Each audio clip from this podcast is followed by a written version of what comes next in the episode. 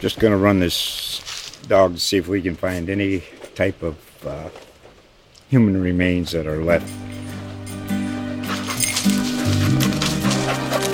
Listen to Where Secrets Go to Die The Disappearance of Derek Hennigan.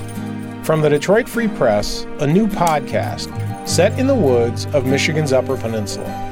Available on Apple, Spotify, Freep.com, or wherever you get your podcasts. What a great time to be a Giant, be a fan of the Giants. Like we have something going here. We're building something special, and you know you can see it from the outside and inside. It's even more beautiful. Reflecting on everything that got me here, just to see that uniform, and you know, I, I watched. That's the team I watched the most growing up because my dad was a Giants fan. So once a Giant, always a Giant. For me, it's only a Giant. Welcome, everybody, to another edition of All In with Art Stapleton, a New York Giants podcast brought to you by NorthJersey.com and The Record. I am your host, Art Stapleton, and I am recording this from the press box at State Farm Stadium. Final score New York Giants 31, Arizona Cardinals 28. The most remarkable comeback that I've seen on the beat. The largest comeback since 1949 for the New York Giants. And at halftime, down essentially 60 to nothing this year.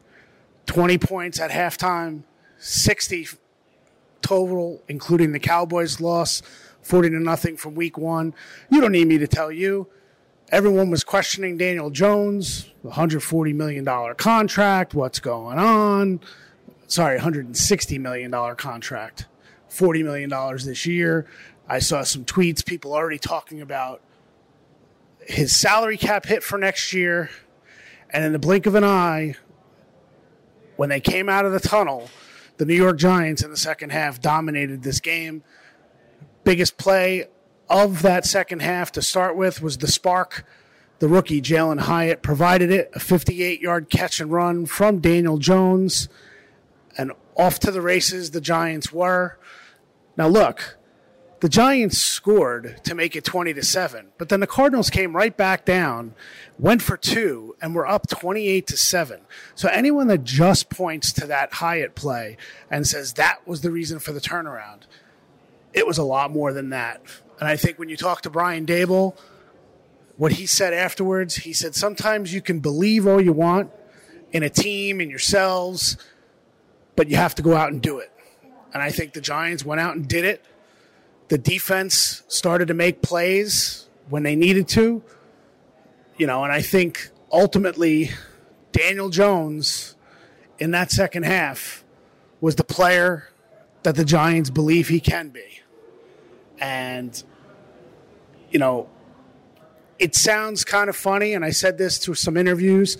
We'll have interviews with Isaiah Hodgins, Jalin Hyatt, Darius Slayton, Darren Waller, all part of this special post game podcast. Historic week here for the Giants, having to stay here now in Arizona. But at 28 7 in the third quarter, I don't know how many Giants actually believed that they were going to come back and win this game. But ultimately, they did. Saquon Barkley obviously is a huge fixture here. He had two touchdowns. He had the one touchdown catch from Daniel Jones that was all effort, an unbelievable effort to dive and reach the pylon to pull the Giants within the touchdown.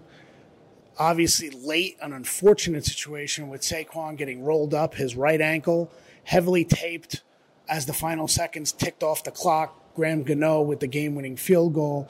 That's 12 game winning field goals for Graham Gano in his career. Obviously, the status of Saquon, we don't know. I can't imagine that he's going to play Thursday night in Santa Clara against the San Francisco 49ers. He was hobbling around the locker room. His ankle was swollen. He went for x rays. Presumably, the x rays were negative because he was not on crutches, but he was sitting in a chair, and that's the last thing you wanted to see.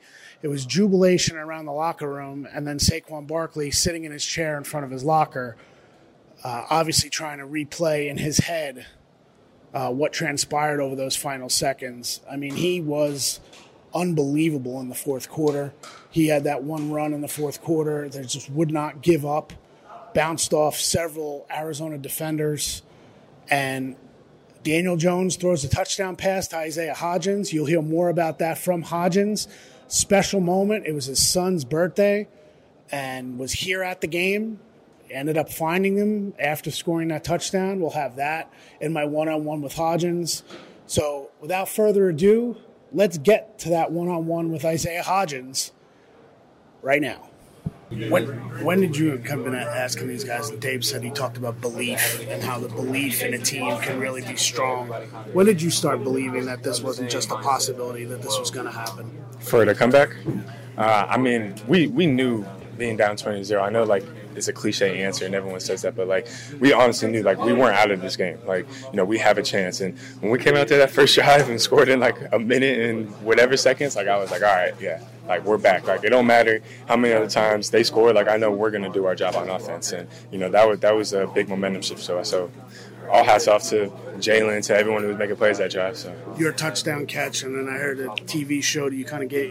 Was your son here? Yeah, yeah. I gave my son the ball. It was his birthday, so it was a, a special moment for me. So you know, I my my uh, dad actually told me before the game he was like, you know, we're in the we're in the end zone where it says, uh, I think it was Arizona Cardinals, one of the end zones or whatever. And he was like, and I saw him pregame, and he was like, you score down here, uh, give me the ball. So when I when I didn't catch that fade on the touchdown, you know, I was like sick and I was getting down on myself, and then I just like felt myself like, you know what, like I'm gonna sit back here and I'm gonna, I'm gonna get a touchdown. I'm gonna go give him the ball. And it happened like that. So last thing, you know, it might sound silly that yeah. a game in week two can save a season. Yeah. But you guys know what's ahead of you. Oh, you yeah, know this sure. hard road. Yeah. Is there any validity to that? The idea yeah. that you feel like you kind of picked up your season right now? No, I mean it, it, definitely helps. I mean, there's like you know a big difference between 0 and 2 and 1 on 1, and a lot of people just say, "Oh, it's one game." And I mean, regardless of what what would have happened, I know that this team we would have bounced back. But I mean, it's a huge momentum shift and a huge difference. So I mean, it helps us a lot. It helps show like in the future, if we're ever in this position again, like don't flinch. Like we could come back. It doesn't matter who it is. So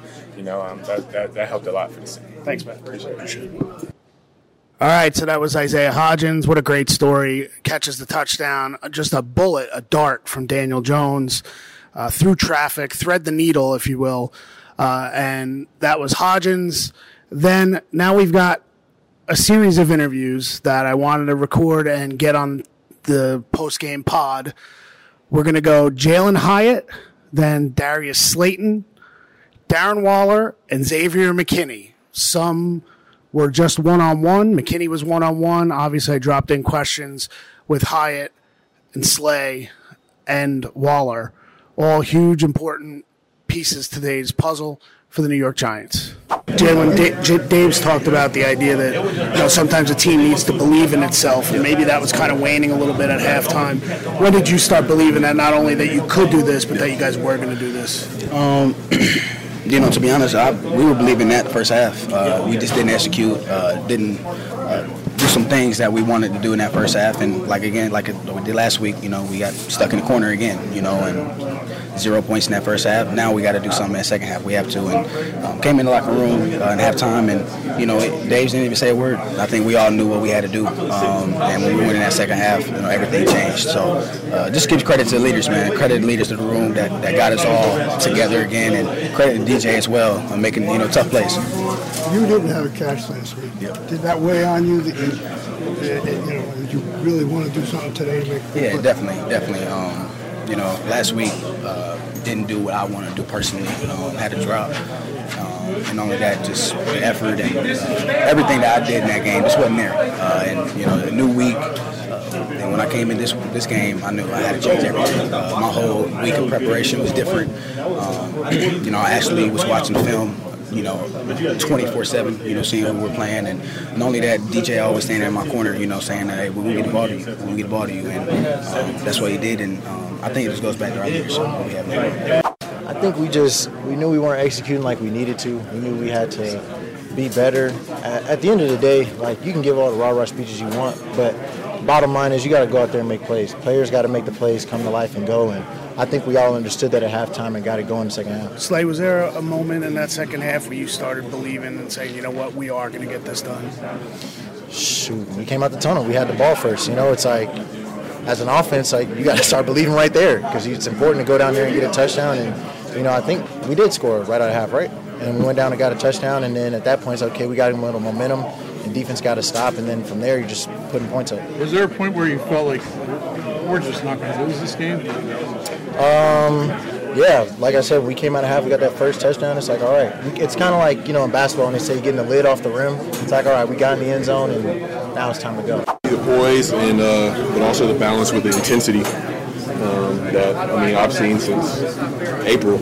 Seen all through camp, seen all through OTAs. So uh, that's the consistent guy that I've seen every day. Um, and I feel like throughout the game, you know, like I always say, I just try to put myself in a position to where it looks like you know I'm open. You know, it's like he can throw it there. Like I just try to keep it as simple as that uh, on the plays that are called, and there are more opportunities in the second half, not only for me but for a lot of guys that made play. So just uh, presenting ourselves open to the quarterback, and we got a quarterback that's going to put it there. Darren, when did this team, when did you specifically start believing that this was possible? Um, I knew it the whole time. You know, like I, t- I tell people all the time, it's like from my just my life journey.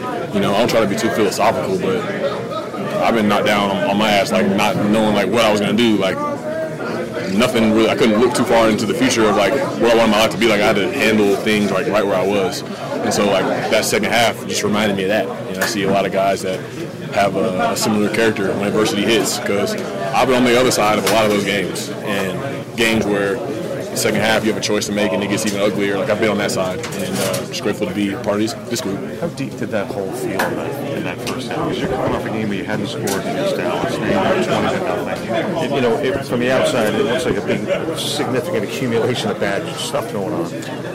Can you just describe the vibe at the half, and, and how do you climb out of that? Um, yeah, I mean it's uh, it can be a hole if you uh, if you view it that way. Because at the end of the day, it's like that's the score and that's the result of what the first half was. If you want to do something about what that looks like, it takes one individual play at a time. It doesn't take looking at the scoreboard, it doesn't take looking at the clock or worrying about what went wrong. It's like if you handle individual plays, you'll put yourself back in the position because you're going to be doing things right. And that's the approach that we took because a lot of times you can get distracted by saying, oh man, we're in a jam. Like, we need a huge play. We need this, we need that. Instead of just like going there and just let's execute, let's make something happen on the first drive. All right, let's let's continue that. Let's continue to sustain. How much of a spark was that DJ throw to Hyatt? You know, that right right out of the box in the second half there. You know, whatever, 58 yards or whatever it was. How much of a spark was that? Because you had not really had anything to kind of build on in that first half. You know, and it just seemed to kind of get you guys going a little bit. It got the Giant fans in the building a little bit going, right? Right. Yeah, it's a, it's a huge spark at that point in the game, and it's like playing National Football League, you don't know when that spark may come. Of course, you want it to be earlier, but that was the opportunity for us in this game, and we, and we took advantage of it, and that allowed us to, you know, build some momentum and sustain and drives. To like, okay, like this is what we're used to. This is what we've been doing since April throughout this whole process. Like we know what we can do as an offense, and yeah, that definitely gets you going. Darren, how? It sounds kind of silly to look at week two and say a win or a comeback can save a season. But you know the reality of this season and what you guys have ahead of you. Uh, is that far fetched to say a season was saved today? The way you guys battle, battled back and today's game. Today's game mean nothing about the rest of the season. Uh, we got to go out there each and every Sunday or each and every th- whenever we play, and we got to be a lot better. We got to go out there each and every practice and be a lot better. Um, this game is obviously it's over with now. Um, I'm happy that we were able to get the win, but uh, we gotta be a lot better, man. And um, you know the guys in this locker room know it. The coaches, everybody knows it. So uh, we, will we'll be we'll get there. Um, I know we will. Um, but you know. It, we just gotta we gotta be a lot, lot, we gotta start a lot faster. We can't have slow starts to games because um, it's not it's not helping us. It's making it a lot harder for us. Um, but we do have a lot of resilient guys in this in this locker room. And you know, guys that are battle tested and guys that have been through the tough times. Um, so I know how these guys will respond, and I know how the coaches will respond, and we are able to do that today. Dave said, said he talked about, uh, you know, belief, and sometimes you can say you believe into it, but until you go out there and show it. Exactly. When did you start believing in that second half? I know you've never lost belief, but believing that you guys were going to win this game. Yeah, I think, uh, like I said, we. we didn't win th- like I've been here. This is my fourth year now, and a lot of a lot of these guys have been here. So um, we have been rock bottom, um, and we done been through a lot of shit together. And so I know when it's when it's time on the clock, I know we always got a chance to win. Thanks, man. Yep, appreciate it. So now we stay in Arizona. Giants are here, so I'll be here.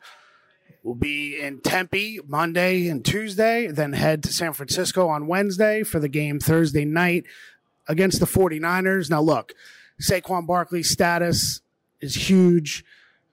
I don't think there's any way he can recover to play Thursday night against the 49ers. I think the focus right now, you're hoping that it's not a high ankle sprain. We'll see if it is. That would likely knock him out, you know, weeks, not days. Uh, but let's see how the the scans, what they show, and how Saquon recovers from that. Uh, but look, you're at one and one for the Giants. If you can be two and two after the Monday night game against against the Seattle Seahawks at home, uh, you've kind of salvaged the beginning of the beginning part of this season. Uh, and when they were sitting there with no points for the 2023 season after 91 minutes and 17 seconds to come back and win this game the way they did showed a lot of moxie, showed a lot of guts.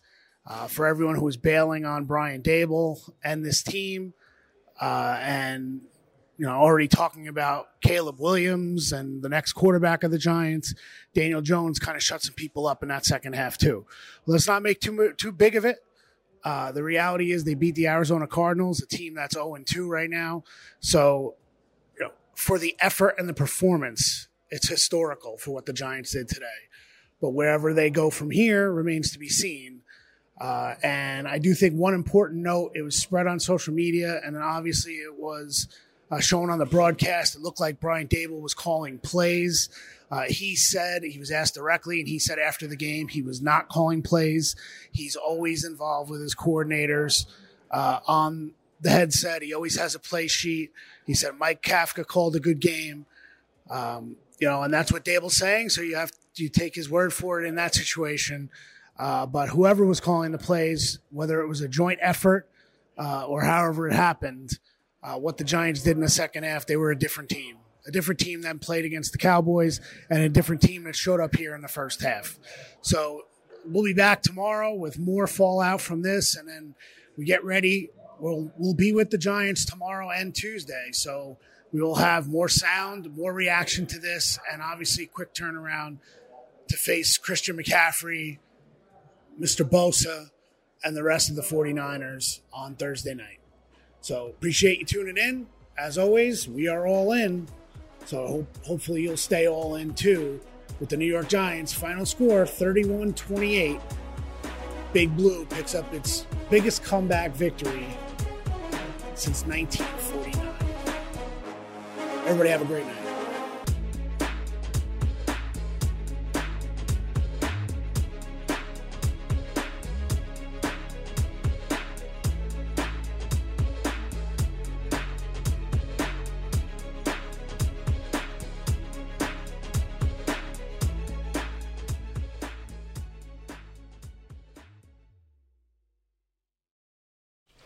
Just going to run this dog to see if we can find any type of uh, human remains that are left.